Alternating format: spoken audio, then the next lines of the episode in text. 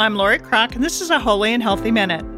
It's pretty easy to feel holy sitting peacefully in church, whether at Holy Mass or in adoration of the Blessed Sacrament. But it sure gets a lot harder once we walk out the door. We are called to be holy, which means loving and serving God and our neighbor in every environment all of the time. This is something the saints managed to do well by the end of their lives here on earth. But we know from their stories that they struggled like we do. Often it's not the environment that challenges us most, but the people in that environment. Sometimes it's a combination of the two, such as a person in the workplace who challenges us to be kind or forgiving. But we must persevere.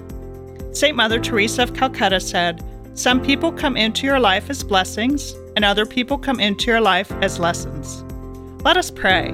May we seek to be holy in every environment and with all of God's children. Amen.